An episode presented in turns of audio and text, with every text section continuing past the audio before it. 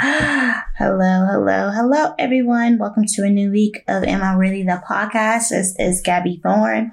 Hello, it is Friday, and y'all, I don't know about you, but this morning when I woke up, I said, Ooh, all my life, I had to fight. I had to fight to get on my bed.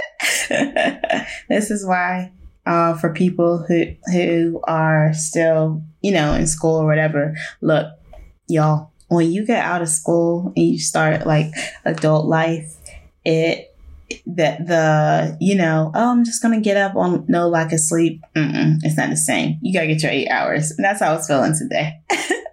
All right and so um yeah welcome y'all. It is august 20th which i don't know why but i just feel like this day is just a good day. Maybe because like 20 and 21 are like my favorite numbers. Um but yeah and so Hi, it's your first time tuning in. Welcome. Um, y'all. So, how many of us just go through tests and trials and everything, right? Sometimes, and we just, you know, we're like, where is this leading? So when I say a trial, I say a tribulation, a challenge, a bad time in your life. This is what I'm talking about, right? Um, a trial, which like, you know, this is not the rest of your life yet. At the same time, it's like, why is this happening to me? At the same time, it's like, God, where are you at within this, within this? At the same time, it's just like, you know, I just have so much bad happening that I don't even understand what's next, right? This is a trial, right? And the thing about a trial, right, is that we don't know the end of it, or we can foresee the end of it, but we might not know the exact time that's going to end.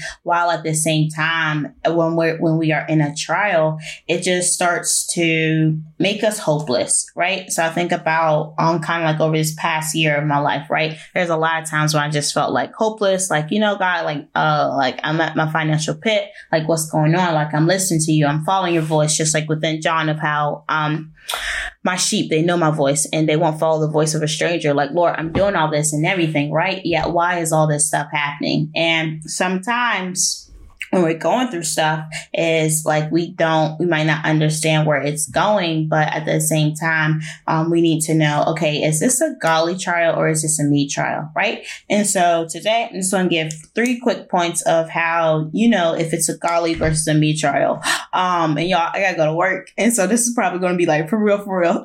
Three quick points.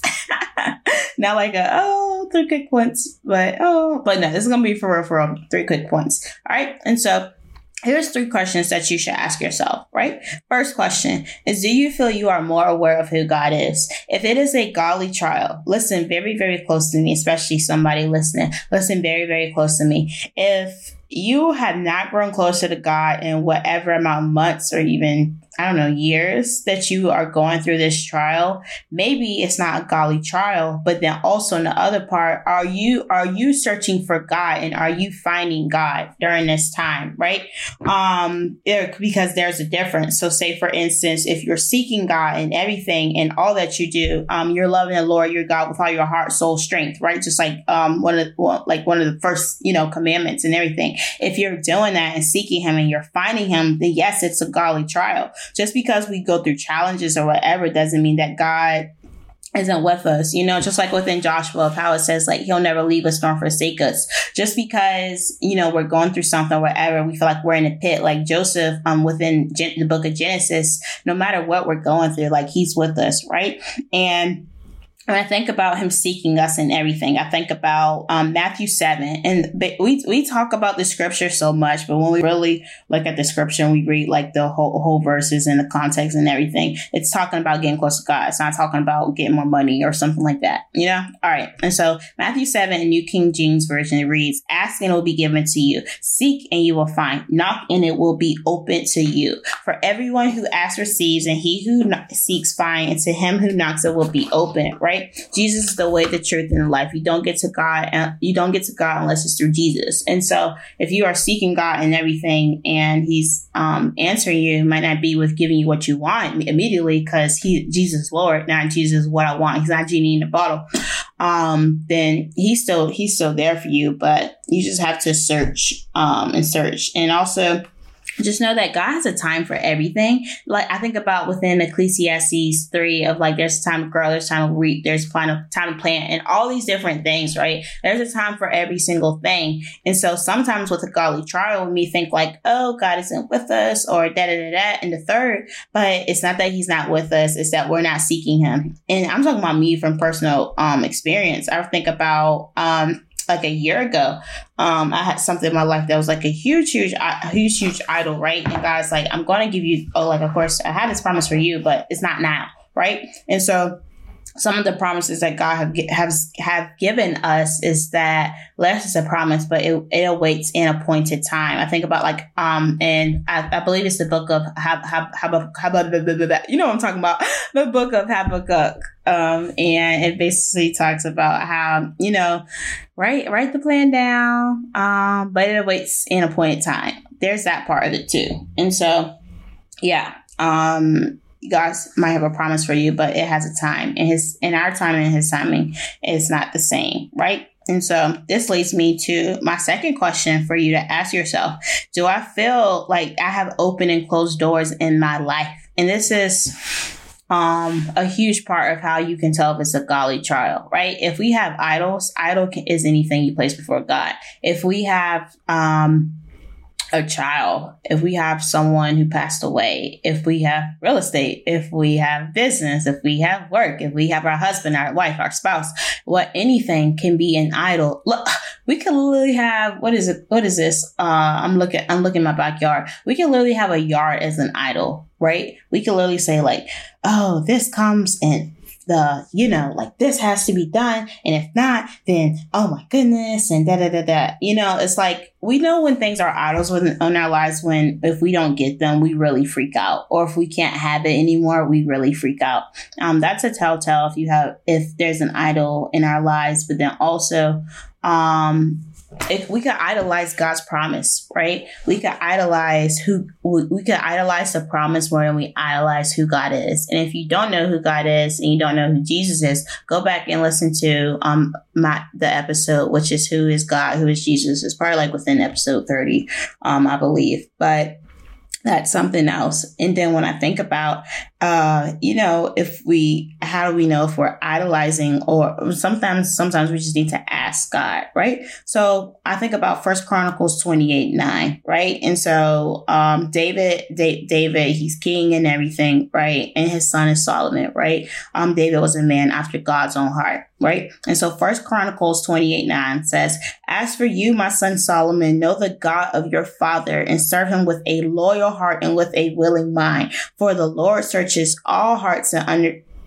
I'm sorry, and understands all the intent of the thoughts. If you seek him, he will be found by you. But if you forsake him, he will cast you off forever. Consider now, for the Lord has chosen you to build a house for the sanctuary. Be strong and do it, right? Be strong and do it. No matter what you are going through, or even if you have idolized something, don't allow um, the enemy, um, the father of lies, don't allow the enemy to tell you that, oh, you can't go back after God, that you can't chase God again, that you can't have a relationship with God, right? Um, when when I think about Romans 10 9 that says, um, if you be- if you believe and confess what you say, um, you believe in your heart, right, that Jesus is Lord, then you will be saved. Like no matter what you've done, and when, once you um receive salvation, whatever, it's not like oh, I messed up a couple times. I can't go back to God. You know, he searches, but then also not even, not only does he search for us, but he's, he's, he searches. Not only does he search for us, but we must search for him. Going back to what I said a couple minutes ago of like when we are searching, when we are doing, when we are, when we are moving and doing and growing to become something, right? We want to become more of God, but then also with that, we have to become less of us. Ooh. And y'all, I don't know about you, but personally in my life, I feel like that is one of the hardest parts of being Christian. More of him and less of me. And so what do I mean that by this? I mean, when, mm, how do I say this?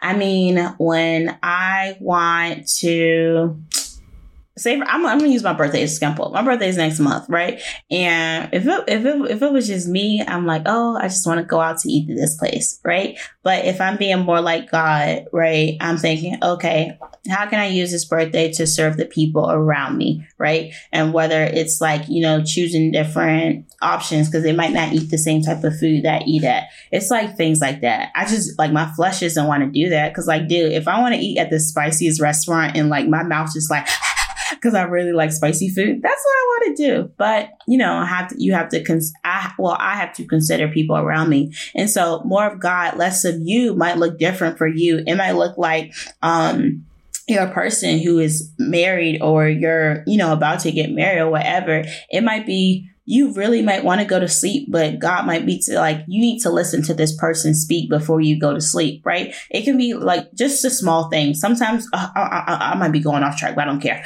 But sometimes as Christians, I feel like we might think like, oh, this has to be super spiritual to be God. Do you get what I'm saying? So say for instance, oh, this has to be directly related to be a church or something like that to be God. Like, uh, to be a minister, to be someone who preaches the gospel, um, just like within Matthew 28, um, I think it's 16 of when um Jesus um the last the last you know basically thing he told his disciples is therefore therefore go go therefore and make disciples of all um na- um nations baptize them in the father in father and son like uh whatever right?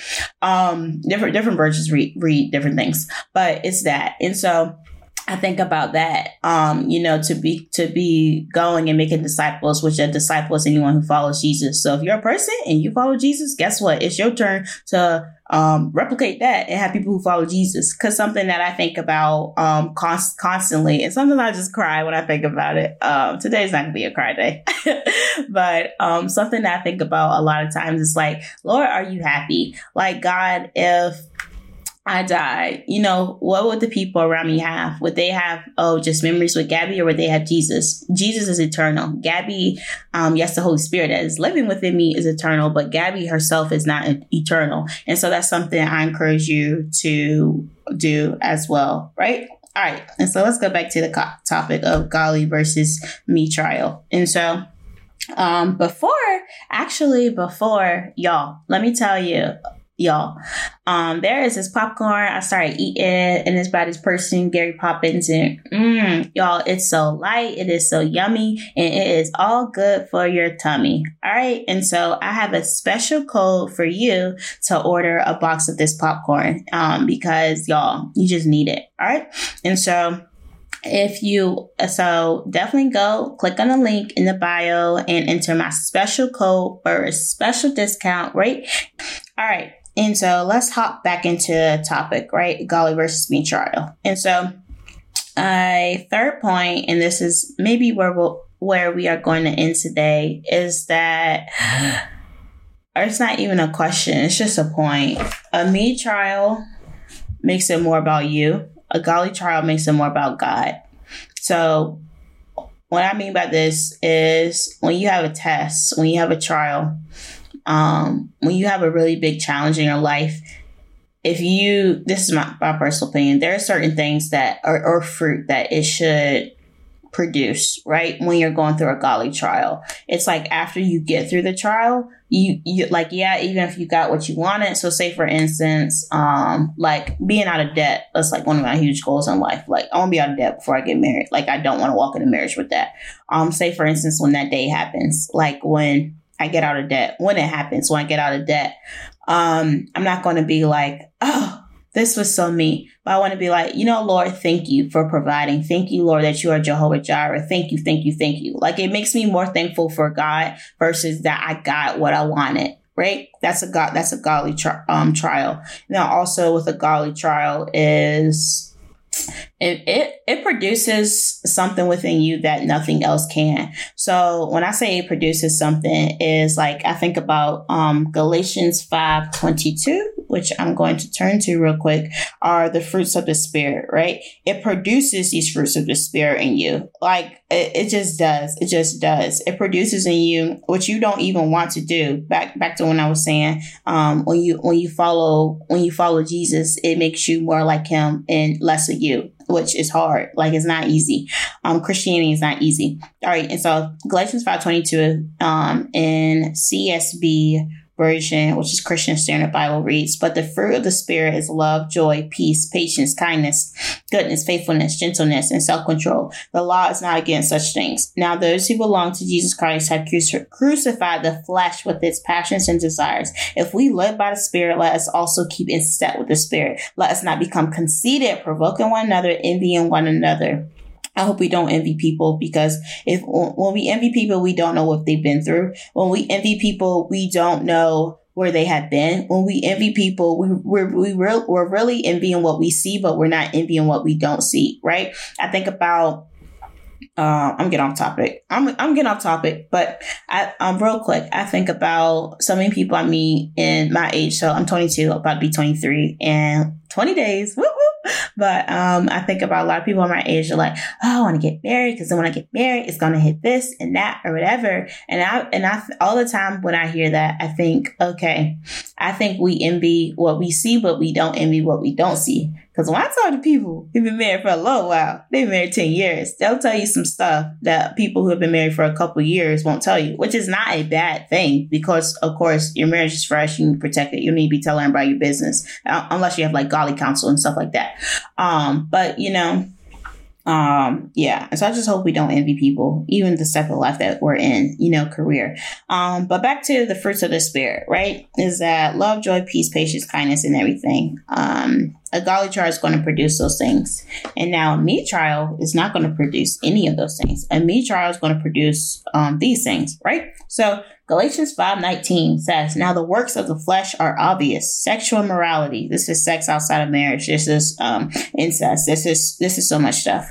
Um, sexual immorality, moral impurity, promiscuity, idolatry. Back to what I said earlier: idolatry, um, sorcery, hatred, strife, jealousy, outbursts of anger, selfish ambitions, mm, dissensions, factions, envy, drunkenness, carousing, and anything similar. I warn you about these things, as I warned you before, that those who practice such things will not." Inherit the kingdom of God.